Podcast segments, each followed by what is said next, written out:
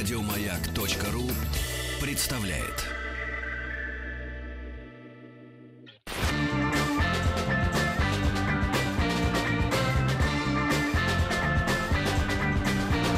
Сергей Стилавин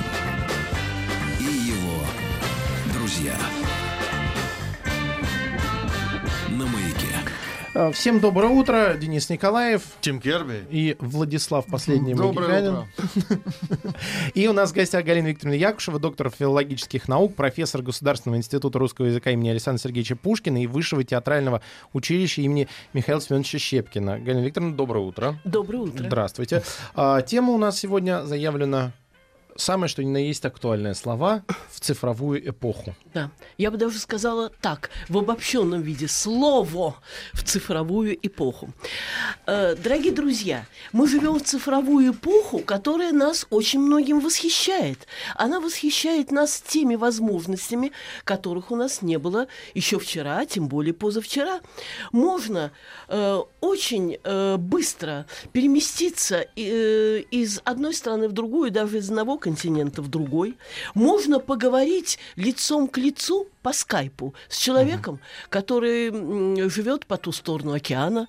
Можно очень быстро получить любые сведения э, с помощью интернета. Можно даже быстро сделать домашние дела, приготовить обед, вымыть посуду и так далее, и так далее. Я уже не говорю о роботах, тех роботах, которые могут даже э, поддерживать с нами э, беседу на уровне э, реакции на анекдоты, на приветствия и так далее. Это еще только начало. Но, но, вместе с восхищением, восторгом у нас рождается и чувство, скажем так, недоумения. В чем дело? Почему с ростом наших технических возможностей, с развитием нашего научно-технического знания и умения, почему мы не стали терпимее, добрее, снисходительнее? Почему в мире, э, где э, можно произвести так много разнообразной продукции, есть голодные? Почему ссорятся правительства и страны? Почему появляется терроризм, неуловимый и почти вездесущий, заставляющий нас вспоминать латинскую пословицу «homo homini lupus est» – «человек человеку волк», и очень часто мы не можем распознать эту опасность, которая э, ходит среди нас как зараза. В чем дело? В чем дело? Эм, Я начинаю думать о том, что сбываются эм, предсказания многих эм, сочинителей антиутопии, в том числе и таких, как инженер-кораблестроитель Евгений Замятин. Наверное, вспоминаем его антиутопию «Мы», вспоминаем мы антиутопию э, Рэя Брэдбери 451, г- 451 градус по Фаренгейту, вспоминаем мы антиутопии и Джорджа Оруэлла, и мысль о том, что расцвет цивилизации, э, многие научно-технические достижения, поиски новых форм социальной организации, все это вместе несет с собой не только плюн, плюсы, но и минусы. И тут я вспоминаю о том, что против развития цивилизации выступал знаменитый Жан-Жак Руссо. Тот самый Жан-Жак Руссо, который был безусловным эм, э, Ну. нравственным учителем. Ну, эм, почему он либо- тогда не предлагал просто оставить монархию на месте? Потому что все революционеры читали его работы. А, Вы знаете, по поводу того, что Жан-Жак Руссо предлагал оставить монархию на месте, это для меня э, новое сведение. Нет, как раз потому что Нет, Дима спрашивает, я- почему он Поч- предлаг... э, ну почему он не предложил А, оставить почему монархию? не предлагал? Да, действительно, я просто не расслышала вашего Ничего вопроса. страшного, Почему я нет? равно. А, дело в том, что эм, Жан-Жак Руссо, прославившийся уже своей первой же работой, трактатом, способствовало ли развитие наука, искусства, процветания нравственности, ответом Руссо было нет. Он считал, что недостатки монархии, они как раз исходят из развития цивилизации. И э, знаменитая э, такая э, расхожая век просвещения фраза, когда Адам пахал, а Ева прила, кто тогда был аристократом, это было протестом против м, э, создания сословий, против той сословной сословной иерархии, которая и породила сам феномен аристократии А потом и и монархии. монархии. И, к слову говоря, у того же Руссо был последующий трактат «Общественный договор», где он говорил о том, что любой правитель называется ли он монархом или королем, также ответственен перед обществом, как любой другой член общества. Это было право на бунт, на восстание и так далее, и так далее. Но, друзья мои, сейчас, конечно, эм, э, идеи Руссо, которые казались какое-то время назад, скажем так, где-то в середине 20 века, ну, немного э, анахроничными, немного устаревшими, несмотря на то, что наш Лев Толстой до последних дней эм, в какой-то мере подпитывался идеями Руссо. И развивал Э, их. Да, и развивал их, если вспомнить его эм, принцип опрощения. Ну, нас так учили в школе ставить ударение не опрощение, а прощение от, от слова быть, эм, э, п- да, быть попроще. Э, и в любой западной энциклопедии вы прочтете о Толстом, как прежде всего об ученике Руссо именно ученики и последователи Руссо. Так вот, эм, эти идеи сейчас э, э, получают новую жизнь. И зеленая партия зеленых, э, партия зеленых, и гринписовцы. И э, если так вдуматься, даже револю- революция рюкзаков, э, которая была в движении битников, проявилась в движении битников в Америке э, 50-х годов, после атомных бомбардировок Хиросимы и Нагасаки, это тоже был страх перед развитием цивилизации, страх перед теми опасностями, которые она собой несет. И если так заглянуть вглубь веков, то мы увидим, что первым противником цивилизации был кто? Сократ. Когда изобрели... Да, Сократ, тот самый, который жил в пятом веке до новой эры и был при... Старик что-то чувствовал. Старик что-то чувствовал, да. да. А, тот самый Сократ, я не буду о нем подробно рассказывать, э, о том, как его воспринимали современники, кто-то над ним и посмеивался, например, Аристофан в своей знаменитой комедии «Облака». Э, ну, так или Ну, иначе... а противником он был вот именно Да, в чем? да, сейчас скажу. Так или иначе, э, в мировом культурном сознании он носился как некий символ мудрости. Не только знания, он же говорил, я знаю то, что ничего не знаю, но и мудрости. Так вот, когда была при нем изобретена письменность, чтобы вы знали, Сократ жил и умер неграмотным. Когда при нем была изобретена письменность, это был тоже продукт развития цивилизации. Он возмущался и говорил, что такое, человечество потеряет память. И принципиально выступал против э, письменности, поскольку память у человечества действительно, как мы теперь понимаем, была развита необычайно. И поэтому споры о том, действительно ли Гомер был автором и Илиады, и Одиссеи, а не было ли это составлено впоследствии, потому что есть и такое мнение среди Что это специалистов. то, что из, до- издревне шло? Да, получает э, неожиданную поддержку в этом э, э, замечании Сократа. То есть во времена Сократа, а тем более во времена досократовские, а Гомер это 9-8 века до новой эры, э, видимо, память была настолько объемной, не было письменности, так что многое приходилось запоминать. Ну, как Но- показывает, э, да. старик Сократ был абсолютно прав, Да. и сейчас с памятью в 21 веке Еще хуже. еще хуже стало. Зачем она нужна, гаджетов, когда ты да. можешь залезть в любой момент? Конечно, конечно. И я читала... Если честно, я сам сейчас полез смотреть, кто такой Сократ. Замечательно. И э, если эм, честно, вы абсолютно правы. И мне приходилось читать в разных местах, что скоро вообще-то и образовательный процесс будет сокращен до вживления чипа э, в мозговую область. То есть внедряется чип, и, тебе не надо учиться. Ну, Вопрос- как флешечка, вот тебе знания, а там сам. А что, простите, что родителям делать с ребенком в возрасте от 7 до 17 Любить. лет? На работу. Но, дорогие друзья, Столько работы нету. Вы же прекрасно знаете, что тот орган, который не, опр- не упражняется, он атрофируется. И отсюда возникает вопрос, все это так, не приведет ли это ди- к дегуманизации не только в плане тех симптомов, о которых я вам говорю, а что вообще о, некой, э, о некоем упрощении человеческой натуры и э, э, м, ну, скажем так, человеческого контента, так можно сказать? Можно. Составе. Можно ли так сказать? И не случайно сейчас, э, вот, по-моему, даже мы касались в одной из прошлогодних передач, э, появился проект умной школы, где предлагают вообще заменить э, м, э, ну, привычный алфавит, который надо изучать, правила грамматики, ну, согласитесь, это же все время, время и время умной школы, где все знания будут даваться в виде табличек, диаграмм, иконок. Рисунками. рисунков. Да-да-да, замечательная умная школа. Назад э, к пиктографии, э, если вы помните, э, индейские племена вот К так с картиночками. И тут, и тут э, самое время э, подумать э, э, о следующем.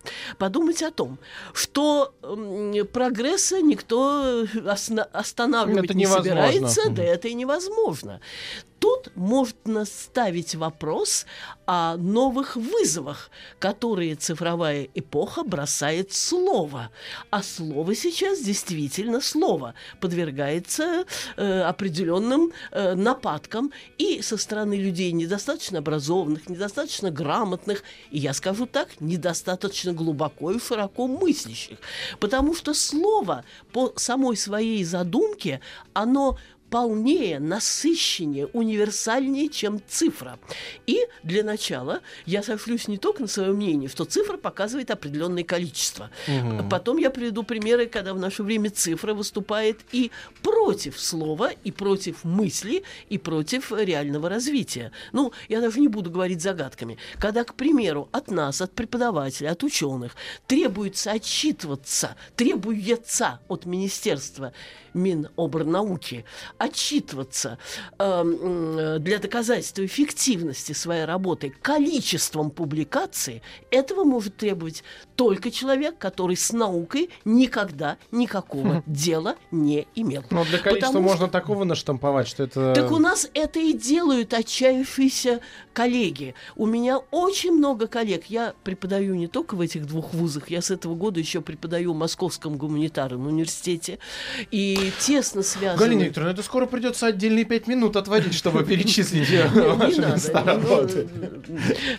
Пять Я веду к тому, что у меня большой круг научного и научно-педагогического общения. Я не встречала ни одного человека, который бы не сказал, что а это правильно, чем не больше ты напечатала, тем лучше.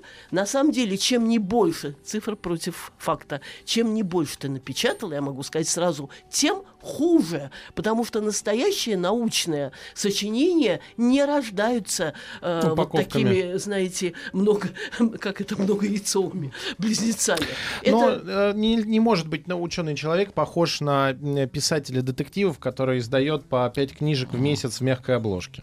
Э, И то тоже на каком-то этапе, наверное, наступает и самоповторение и так далее, и так далее. И идут на хитрости, вступают в соавторство, чтобы побольше было публикаций, берут старые работы, меняют немного название, или посвящают статью проблеме, которая в лучшем случае заслуживает реплики на круглом столе. Но главное количество, количество, количество. А поскольку сейчас публикуют и платно, вы сами понимаете, какова цена э, современных публикациях. Этим я э, не хочу каким-то образом обидеть коллег, потому что, как говорится, сама такая же. Сама тоже начинаю стремиться к количеству публикаций, что глубоко противно и э, истинному поиску и знаний, научной новизны, и месту, в котором это опубликовалось. Но если там, скажем, Ваковская или что-то, э, Скопус и прочее, открыто, вот я получаю все время предложение по интернету, заплатите столько-то, и мы опубликуем, вы сами понимаете, любое. Это разве правильно? Тут цифра выступает против э, факта, против, с- э, против слова и против смысла даже Разума, научного да. поиска. Э, Но э, я хотела сослаться на великие авторитеты для того, чтобы сказать о том, что спор между цифрой и словом э, стал вестись еще в древние времена. Э, Пифагор – Это вторая половина шестого, начала пятого века до новой эры, вы себе представляете, Пифагор. Другое дело, я сразу скажу, Пифагор на самом деле был гораздо сложнее.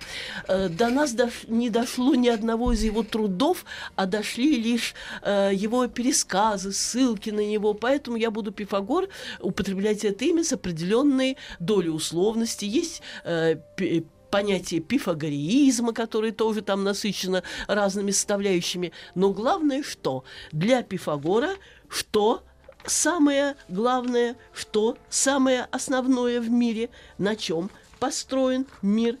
На числе. Число является основным. И соотношение чисел, цифр – это есть гармония сфер, это есть ключ к познанию и космоса, и нашего мира также. Особая роль принадлежит там точке, эм, линии, плоскости. Одним словом, игра вот такого рода понятий цифровых и есть по Пифагору, по крайней мере, ну, в таком несколько огрубленном эм, варианте, но том, э, Это, варианте, который ну, дошел мат- до всё нас. математика, да? Э, м, э, Это и есть главное, главный способ познания мира. Дорогие друзья, не только Аристотель, который появился уже значительно позднее, это уже эпоха Александра Македонского, все знают, что он был его наставником, учитель, был такой замечательный человек, которого вы все, конечно, помните и знаете, Гераклит. Но все вы знаете Гераклита как великого диалектика, нельзя дважды войти в одну и ту же реку. М, м, Гораздо менее известен Гераклит как автор сочинения о природе, а второе название «Музы».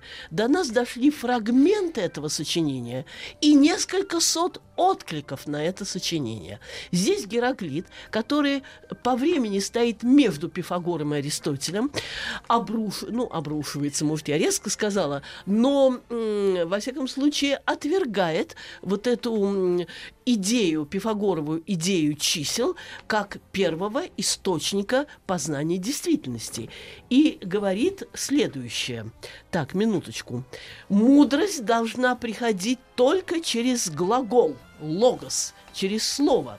Именно слово приводит к единому знанию всего – в то время как последователи Пифагора предпочитают этому различные виды многоучености, которые уму не научают. Сейчас есть понятие клиповые знания. То есть э, по Гераклиту ну, ко- которого, по сути, продолжен Аристотель, и э, на чьей стороне э, стою я как представитель ни в коей мере не цифры, а именно слова, слово обладает действительно определенным концептом, совокупностью смыслов, очень часто э, нюансированно отличающихся в одном языке от языка другого, дающего представление о времени, о эпохе, о говорящем, о его национальности, о его культуре. То есть слово гораздо более информативно и содержательно, чем цифра. И вот э, далее это то, что я вам говорила, помимо слов связок, это все цитаты Мгм. из э, сочинения Гераклита о природе или музыке. Музы. Значит, а, слово дает полное знание, а последователи Пифагора предпочитают э, этому различные виды многоучености, то есть познание Мгм. отдельных каких-то э, фрагментов э, бытия, которые уму не научают. Вы, наверное, слышали такое выражение «многознание э, уму не научает». Ну, вот, э, есть такое. вот я слышала это выражение, но не знала, откуда оно. Но это, это, то есть, пошло. пе- переводя на современный язык, то есть ты можешь э, начитаться из энциклопедии разных, э, ну, зазубрить Ну да. все, что угодно, да, то есть и пользоваться, Да. тобой могут пользоваться как энциклопедией, но ты не понимаешь, о чем ты говоришь, и не Ну можешь да. это в единую э, стройную концепцию мира объединить. Это Кстати, вы опередили, э, я тоже собиралась процитировать э, одну очень интересную, важную мысль э, отца Павла Флоренского, э, этого религиозного, русского религиозного философа, которого сейчас э, э, все очень хорошо знают, почитают и изучают. Он говорил, слово не только констатирует э, что-то, фиксирует какую-то мысль, оно осмысляет. Слово осмысляет. Цифра она дает нам некий посыл. Знаете, Галина Викторовна, а ведь сейчас цифра нас побеждает. Но временно, потому что у нас а, настало время новостей на маяке. А, это связано с часами, которые тикают в студии. Но сразу после новостей на маяке мы продолжим говорить с Галиной Викторовной Якушевой о словах в цифровую эпоху.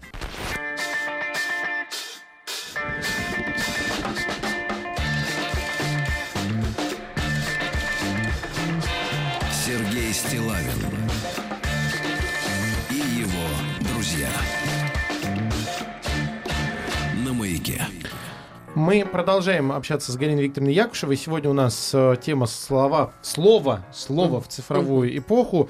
А Галина Викторовна, продолжаем.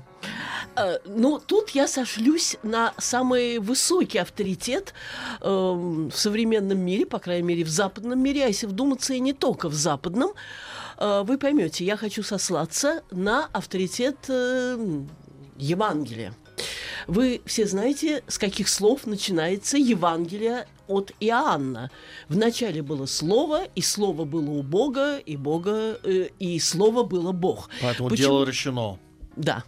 А, но, это ведь не только западная цивилизация. Я хочу напомнить о том, что поскольку дело людей духа не возводить крепости между нациями, а наоборот строить мосты между ними, я должна напомнить о том, что Коран основывается и на Ветхом, и на Новом Завете, и что в Коране очень много есть и образов, и сюжетов, и идей, и мыслей, почерпнутых и из Ветхого, и, и из Нового Завета. Да и само слово «Куран» означает чтение, точно так же, как и Библия, это книги.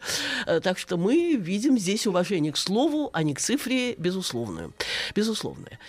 А, Но, но, тем не менее, сколько бы авторитетов не, сейчас не, приходил, не приводил бы я э, в защиту слова, вы скажете, но тем не менее, тем не менее, э, есть некий прогресс, с которым мы должны считаться, безусловно, безусловно. И тут я вспоминаю эм, м, э, волну э, всяческих откликов, э, резонансную волну в середине 20 века, которую вызвал полет Гагарина в космос, э, наше именно, наше отечественное первое освоение э, мирового космического пространства и и э, стихи знаменитые, нынче физики в почете, нынче лирики в загоне, дело не в сухом расчете, дело в мировом законе. И статьи, которые стали появляться в те времена, и в космосе нужна будет ветка сирени, и э, чеканные строки Евгения Евтушенко. Все прогрессы реакционны, если рушится человек. А мы сейчас, я начала разговор с того, что мы не видим э, того, чтобы развитие науки и техники способствовало прогрессу нравственности, взаимной терпимости, уважения. Такое ощущение, что становится хуже. Э, всё. Да, мы видим, что э, мы сталкиваемся с такими обострениями межнациональных, межгосударственных, межконфессиональных отношений, которые было бы трудно себе представить, как мне бы в страшном сне не могло присниться, чтобы у нас могли возникнуть какие-то конфликты с Украиной. Настолько мы не разделяли друг друга, и настолько мы осущ- а, осознавали себя единой нацией. Галина Сейчас уже, я знаю, уже идет новая э, разработка новой концепции, я уже слышу о том, что... Галина Викторовна, а по поводу совсем- вот, ну, про, да. то слов Евтушенко, Да. но по- как раз, э, видимо, это реакция человечества на прогресс. Мы, человеческое сознание не способно переварить те изменения, которые есть, и э, вот многие вещи, они как раз э, направлены на то, чтобы остановить прогресс. Мы это делаем инстинктивно, нам страшно. Ну, потому что человечеству на самом деле страшно, и мы этого не осознаем страха перед тем, что все поменялось. То есть, э, когда я был э, юн, ну, совсем юн, да, то есть мне казалось, ну, что такого, ну, компьютер появился, ну, мы привыкнем это. Но даже сейчас, вот, с каждым днем сталкиваясь с новыми технологиями, я понимаю, что уже мы, ну, мое поколение уже не успевает за тем, что происходит. И мне кажется, это все страх. И, наверное, здесь как раз вы говорили о том, что надо возглавить это все. Вот каким образом возглавить это? Ну да. Как Э, ди- оседлать волну? Да. Э, ди- ща- сейчас я попытаюсь ответить на ваш вопрос, хотя я как Сократ, я знаю то, что ничего не знаю. Но прежде всего я отмечаю э, удивительную точность сейчас вашей реплики, потому что действительно никто не скрывает того, что э, в целом э, человеческая цивилизация, развиваясь, переживает и э, страх перед новой эпохой. Единственное, чем я вас успокою, что это не первый страх. Ну, это. Дело не первый страх. Вы знаете, каким переворотом в развитии человеческой цивилизации было изобретение книгопечатания? Гораздо мощнее, чем появление письменности. Потому что письменность все-таки в какой-то мере э, продолжала сам пафос, саму идею пиктографии, может быть, Ну, идеографии. рисунка. Ну да, было рисунками, было черточками, ну стало буквами, там, иероглифами, понятно. А вот когда было изобретено книгопечатание, вы себе не представляете, какой стол стоял по Европе. Потому что считалось, что эм, потеряется сакральность литературы, сакральность духовной жизни. Раньше это были рукописи, это были монастыри, это были люди, особенно призванные для хранения такого рода И работ. надо было думать Или- о тексте, который печатается, а потом просто нажать э, на рычаг, и все. И мысль о том, что книгопечатание сделает культуру массовой, это приведет к падению культуры. А массовление, кстати, мысль о том, что массовление приводит к понижению уровня, эта мысль не нова. Ее в последний и раз теперь это уже громко- доказательный Да. факт. Э, ну, вы знаете, тут, эм, ну, в общем, возможны варианты. Я хочу сказать, что мысль, э, что омассовление способствует снижению планки, эту мысль в последний раз очень весомо э, сформулировал Хосе Артега и Гассет. Это испанский мыслитель, 1951 год, у него книга «Восстание масс». Но это продолжение той же мысли, которая вот возникла в период книгопечатания. Я все понимаю. а, Это как говорится, а, средняя да. температура по больнице, я Да, называю. средняя температура по больнице. И, кстати, в той 36,6. же Испании, как ни странно, вы знаете, Испания, где особенно мощно процветала инквизиция, неожиданно, по неожиданному руслу пошли мои мысли. Именно там э, в 17 веке был э, такой поэт э, Луис Гонгре Аргота, э, основатель, не основатель, но родоначальник течения гонгаризм, который писал специально темным стилем, чтобы это было понятно только образованным людям. Очень много терминов, очень много ссылок на мифологических героев, э, на литературные сюжеты. То есть, если Хитрец. ты плохо образованный, ты ничего не поймешь. Ну, это к вопросу. И вот э, это м, мысль о том, что такая быстрая, легкая доступность с помощью интернета, с помощью компьютера, всяческих э, операций. А сколько дети, студенты приносят э, текстов, и не только студенты этим пользуются, эм, э, из интернета, Ctrl-C, выдавая за свое. Антиплагиат, друзья мои, оказывается, я тут э, совершенно не специалист, но я э, просто благодаря одному очень продвинутому студенту-айтишнику, э, он одновременно и айтишник, и студент, я знаю, что и антиплагиат можно подкорректировать и сделать вместе, вместо, скажем так, э, 70% э, плагиата сделать там гораздо меньше, оказывается, все поддается корректировке. Так что действительно возникает проблема, как ее решать. Я считаю, решение может быть только одно. Люди слова должны принять этот вызов, и люди слова должны своим собственным эм, участием и в примером, цивилизационном э, процессе показать, что слово не заменится никакими э, другими способами м, воспитания, внушения, эмоционального воздействия и так далее, и так далее. А опасность есть. Сейчас входит в моду, даже требуется от лекции, причем, ну, я понимаю, есть лекции там по биологии, может быть, по археологии, есть многие лекции, которые требуют э, визуального ряда.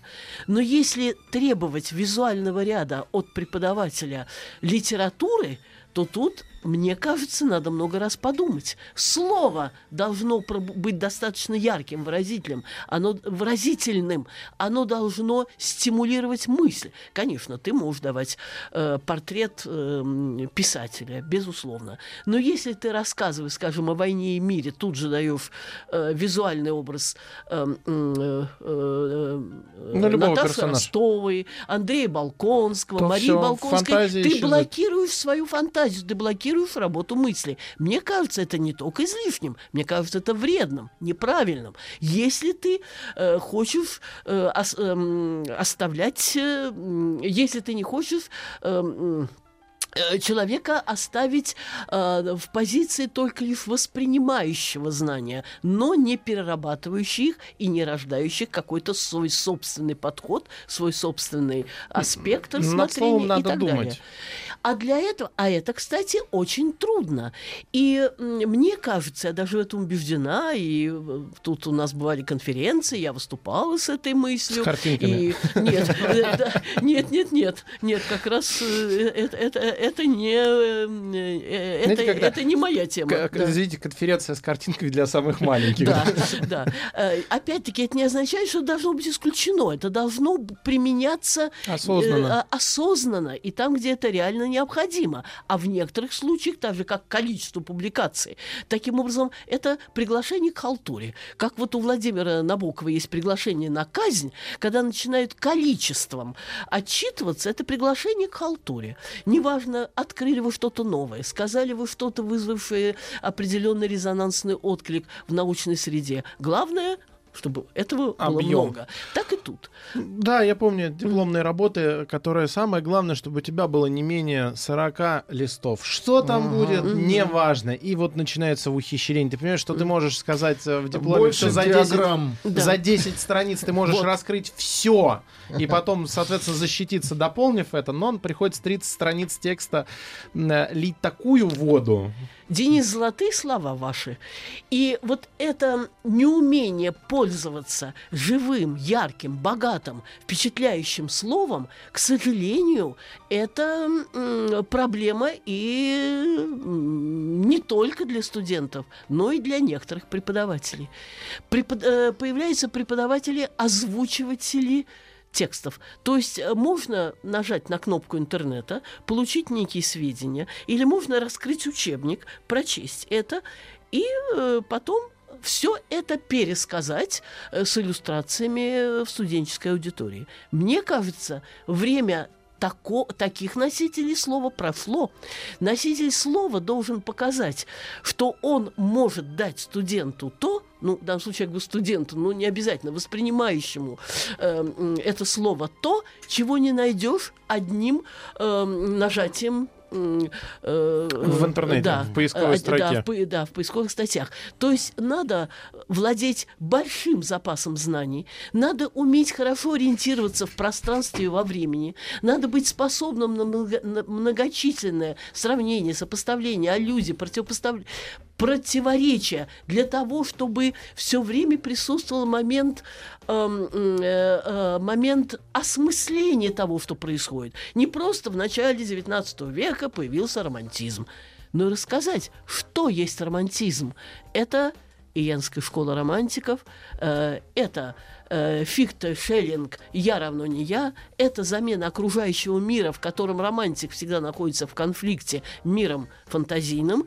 А почему он появился именно тогда? А потому что до этого была эпоха просвещения, когда была вера в разум, когда были большие надежды на то, что правильные законы и правильное воспитание сделают общество э, благородным и правильным. Но все закончилось Великой Французской революцией, которая очень многих испугала. И отсюда я не говорю, Ну, этого комплексе о- это очень многие преподаватели делают.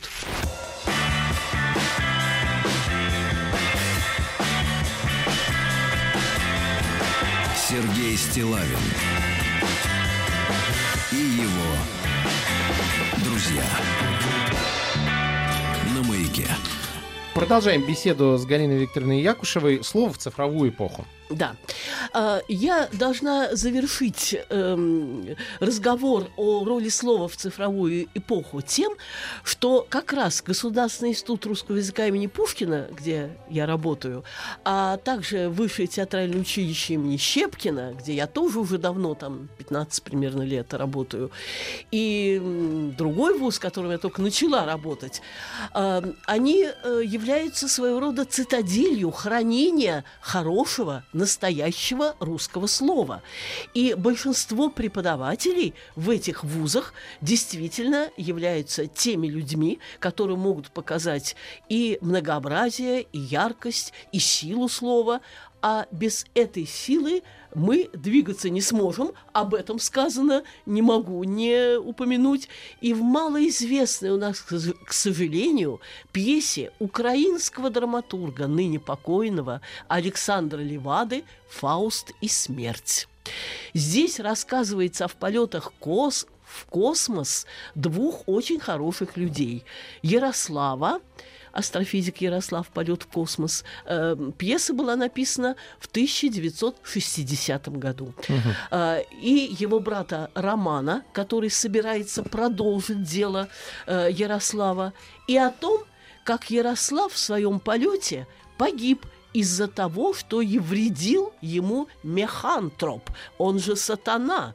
Это та часть инженерной мысли, которая была создана без благого слова, без идеи, без тепла, которая была построена только на технических достижениях. Надо сказать, что пьеса немного такая наивная, прямолинейная. Вот э, такой был завистливый, злобный инженер Вадим, и он создал этого механтропа, который нарочно там спутал всякие волны. Из-за этого астрофизик Ярослав погиб, а вот его брат собирается все продолжить, и в результате и сам Вадим, э, стыдясь и проклиная себя, тоже погибает мысль о том, что без слова техника мертва, что слово душа, то есть слово есть душа, не число, а душа э, э, нашего м, бытия, это мысль тривиальна, а то, что люди слова, и в том числе профессионалы, должны всячески способствовать усилению его роли, это относится, кстати, и к писателям, и к критикам,